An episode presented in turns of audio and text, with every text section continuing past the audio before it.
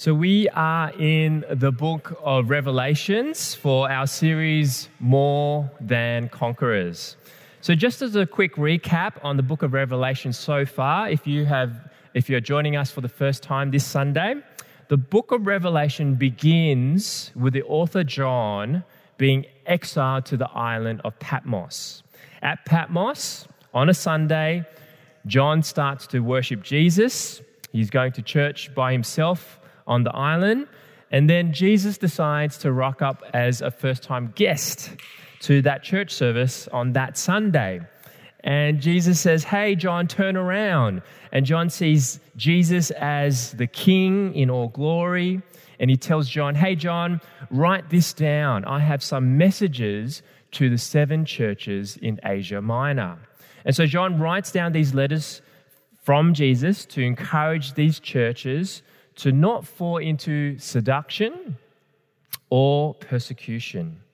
And so Jesus encourages and motivates the churches to repent and obey by visions of his character and promises of the future victory in him. These letters were like vision boards, images of Jesus' character, pictures of victory in Christ to motivate the churches to remain faithful to him. And so it's the vision of Christ and the victory in Him that pulls the churches forward to obedience and faithfulness as they strive to reach that goal, that victory that awaits them. And in case those visions and purpose, promises in the letters to the churches wasn't enough to move the churches in the right direction, well, in chapters four to five, Jesus gives another awe inspiring vision of himself and what is to come to really capture the imaginations of his people in order for the church to be formed, shaped, to be boldly faithful in the present, even when everything seems to be going against them. Now, when you hear vision, you're probably thinking ideas of hallucination or trances. So you probably think of John's vision in that way. He's kind of having a trance, a hallucination. He's having a bit of a trippy experience with all these creatures around the throne. But I think a more helpful analogy is if you are a movie person, I think a helpful analogy is Frodo in The Lord of the Rings. If you've seen The Lord of the Rings, you'll remember Frodo carrying a ring. And he's carrying out this ring, and this ring has power to it. And there are scenes where he puts on the ring, and he sort of gets ushered into a different reality. He sees things that are going on that you wouldn't normally see. He takes the ring off and he's kind of back into the normal world. I think this is the kind of thing that John is experiencing here. He's not having a hallucination, he's not having a trip, he's not imagining things in a fanciful way what is happening, he's ushered into a deeper reality and he sees the deeper realities that you wouldn't normally see. So, to help you make sense of this vision, this perception of a deeper reality, I want to talk you through three things from these chapters. I want you to see the clue to the vision, the focus of the vision, and the meaning of the vision. So, first of all, the clue to the vision. We read from Revelation chapter 4, verse 1. If you've got the Bible and Bible apps open, uh, you can refer to it. In verse 1, it says, After this I looked, and there before me was a door standing open in heaven. And the voice I had first heard speaking to me like a trumpet said, Come up here, and I will show you what must take place after this. The clue to the vision is found in the words, Come up here. In the Bible, spatial language often stands for a frame of reference. And so, what Jesus is inviting John to see is a different perspective of reality, a different frame of reference.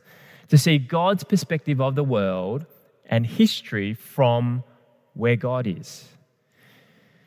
But with Jesus, now we can see history from the perspective of heaven and Jesus is going to let John see the true reality of how things are going to play out. And so that is the clue to the vision come up here. Verse 2 At once I was in the Spirit, and there before me was a throne in heaven with someone sitting on it. Next, we see the focus of the vision. The focus of chapters four and five is the throne of God. The throne is mentioned over and over again. And everything else that John sees is defined by its relationship to the throne. And so we've got a lovely illustration by Anna, just to have a, a visual representation of that. Everything is defined in relationship to the focus of the throne at the center. And surrounding the thrones, we read there were 24 elders. And that symbolizes the 12 tribes of Israel in the Old Testament, the 12 apostles in the New Testament. And together they symbolize all of God's people. In front of the throne, there we read there are seven spirits, and that symbolizes the Holy Spirit. Also, in front of the throne, in verse 6, it says, What looked like a sea of glass, clear as crystal. The sea in the Bible symbolically is depicted normally as stormy, dangerous, chaotic. The sea in the Bible symbolizes the world in chaos after the fall. But here, what's interesting, the sea is calm. It's so still that you can see through the sea like if, if it was glass. It shows that God's rule brings order and peace to the world when he sits on his throne. John also sees that there are four living creatures a lion, an ox, a man, and a flying eagle. That can be a bit interesting and perhaps a bit confusing, but you can kind of identify it in the sense that empires throughout all history have used powerful beasts to represent their power. So, for example, if anyone's gone to the UK and you take a British coin and you turn it heads up, what do we see? Normally, see on a British coin a lion. If you're a rugby person, the lion is kind of the, the mascot of the rugby team. Well, if you look at the US presidential seal, uh, you might see that more often in the news at the moment or in uh, Marvel movies. What do we see in the US presidential seal? You see an eagle. So things like the British lion or the American eagle or the Chinese dragon, they still proclaim imperial or national power, doesn't it? And so Jesus invites John to see that these symbols are now subverted in a subverted way because John sees that these beasts worship the one that is on the throne. The vision doesn't proclaim the power of earthly kingdoms, the vision proclaims the power of heaven's king. All nations, all kingdoms, all imperial power, at the end of the day, will bow down to worship God on the throne. And all kingdoms, all powers will say, Holy, holy is the Lord Almighty. And so there are lots of things surrounding the throne. There is God's people, there is the Holy Spirit, there is earthly powers and kingdoms. But what is in the focus, what is at the center, is God on the throne. The throne of God is a symbol of his reign, his authority, his control.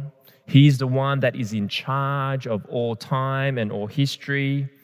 He's the one who is sovereign over all reality. God is on the throne. And that is both a comfort and a challenge. The comfort is God is on the throne. Whatever is going in your, on in your life, whatever seems hard to deal with right now, whatever turmoil that you are experiencing, whatever anxiety and doubt that you are feeling, whatever fear or frustration that is overwhelming you, know that God is on the throne. You have to be anchored by that vision that all that you are facing and all that you are feeling is not all of your reality. God has not lost control of the universe. Your life is not a reckless car spinning out of control. God is with you God is the king in the chaos. God is on the throne. And that is a great comfort to us all. But the challenge is also that God is on the throne. It means that you are not the center of your life, God is. You are not in control of your life, God is. And He has the right to order your circumstances as He sees fit. And so we have two choices. Either you try to control the chaos in your life, or you can trust the King who is in the chaos with you. Well, the types of TV and movie genre that I really like are spy thrillers. I absolutely love the Bond series. I love espionage, action TV series. I love political dramas. And a common Hollywood scene in those genres is the Situation Room in the White House. Have you seen the Situation Room in the White House? The Situation Room in the White House is where there is an anxious beehive of activity where the American government attempts to control the chaos of the world. And yet, in these chapters, the heaven throne room is nothing like it, isn't it? The situation room is buzzing with activity, people trying to know everything, tr- people trying to spy and get information and data in order to keep things under control. In the throne room of God, what do we see instead? There's peace. Instead of busyness, there is worship, praise, and joy. I just want to bring that to your imagination and just see what a contrast that is. When we feel like our life and world is chaotic, what you and I tend to do is attempt to take control. When things are absolutely chaotic in the new household, the first thing that I do, that I tend to do is say, hey, hey, hey, hey, hey, hey, settle down. Tristan, sit down over there. Sari, I'm going to strap you in over here. Mum, take a walk. Let's just settle down. Let's put everything in its place, in order.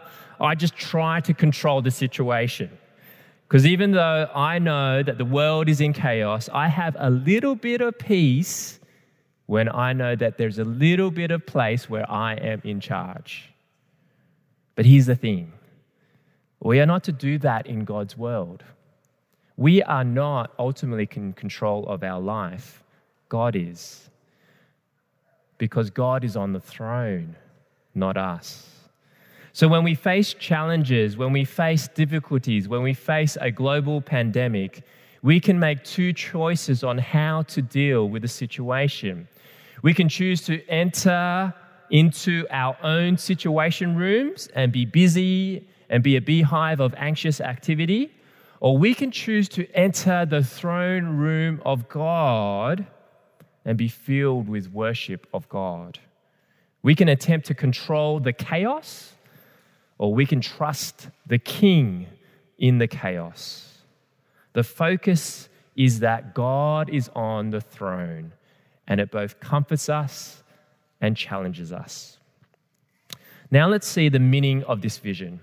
What is the meaning of seeing God on the throne? And the meaning of the vision can be summed up in this way God is the only one who deserves to be worshipped. These two chapters, if, we, if you read through it again, it's a crescendo of continuous worship. You notice in these chapters, it starts with the four living creatures worshiping God. Then it's the four living creatures and the elders worshiping God. Then it's the four living creatures, the elders, and the angels worshiping God. Then it's the four living creatures, the elders, the angels, and every living creature under the earth all worshiping God. There is this crescendo of continuous worship. What this is trying to proclaim to us is that God is the only one that deserves to be worshipped. And the word worship is from the Old English word worthship. Worthship. In other words, we worship whenever we ascribe worth and value to something or someone.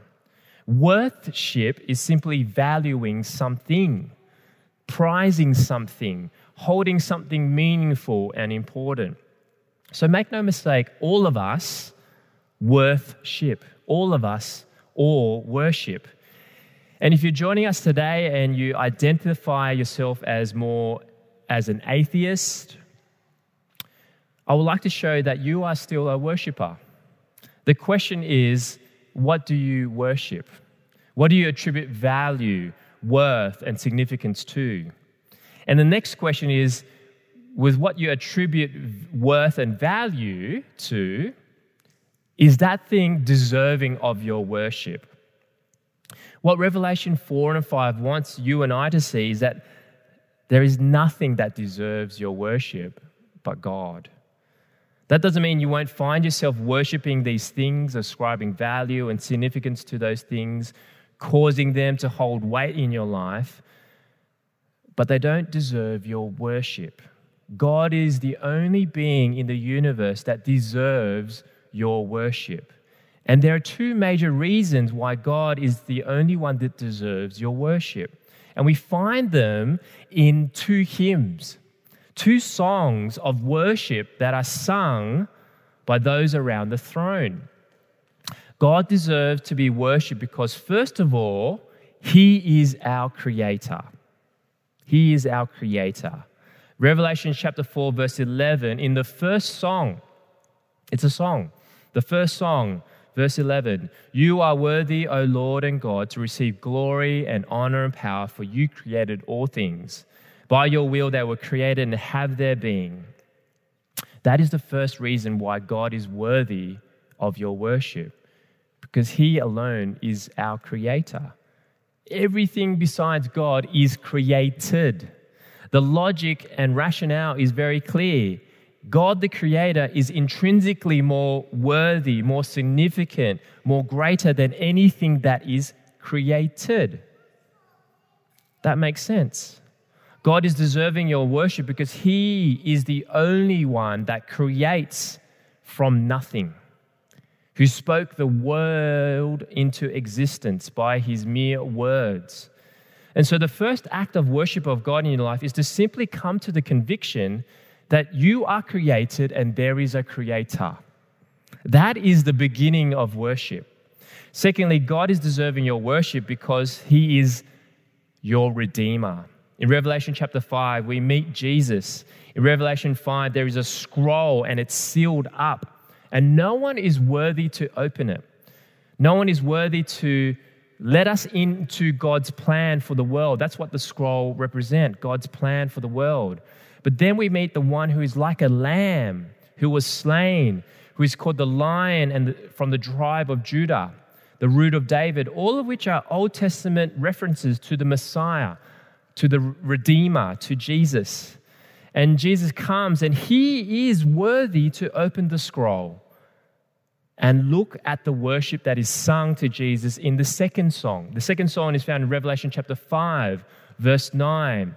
You are worthy to take the scroll and open its seals because you were slain. And with your blood you purchased for God persons from every tribe and language and people and nation. God deserves your worship, not because He's your creator, but also because He is your redeemer. We are enslaved to sin, but Jesus, by His blood, by His death and sacrifice on the cross, He purchased us. He paid the ransom to free us from the slavery to sin. And so Jesus is worthy of our worship because only He alone can save us from our sin. Do you see that the logic and the rational is, rationale is clear? There's nothing fanciful about faith in Jesus. It's actually very logical. God is the only one of our worship because He alone is creator of all things, and he alone is Redeemer of all peoples from all nations to make us a kingdom of priests. Is there anyone that is like Jesus? No. Can anything in this world be like God and take his place? and do what he has done? No. There is nothing, there is no one on earth and under the earth who is worthy. So, the clue of the vision is to come up and see God's perspective of reality. And the focus of the vision is God is on the throne. And the meaning is this only God is worthy and deserving of our worship.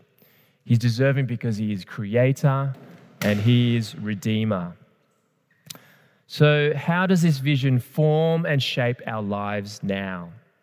Well, one of the biographers who described Jonathan Edwards' preaching was this he described it as logic on fire. There is logic, there is truth that is proclaimed, but it's also on fire. There is passion, there is emotion, and it's felt. And I think that is exactly what worship is supposed to be logic on fire. We worship in response to truth, but it's also to be on fire. There is joy, there is passion, there is emotion, there is feeling that is to be present. And so, the point of these two chapters is to not merely convince you intellectually that God is the only one that is deserving of your worship. The point of this, these chapters is to stir your passion to worship God. And here is the problem that we have a lot of us have a disconnect between our facts and our feelings. One of the problems is that our feelings are actually not driven out or guided by fact and truth. Our feelings are prone to be driven by, and guided by lies or half truths. Or the other problem is that the facts and the truth that we hold about God doesn't overflow into our feelings. So, what can change that? How can true facts overflow into true feelings in our worship of God? And the answer is right here in Revelation 5. What can change us is the experience of being purchased by Jesus, the experience of being ransomed and redeemed by Jesus. If you experience being ransomed and redeemed by Jesus, you will overflow into worship. If you don't, it's because you have not experienced the freedom of being redeemed by Jesus. You never experienced Jesus setting you free from sin or it's because you've forgotten the freedom of being redeemed by Jesus. And we know that this can happen because the story of the Old Testament is a story that about God who redeems his people from slavery from Egypt.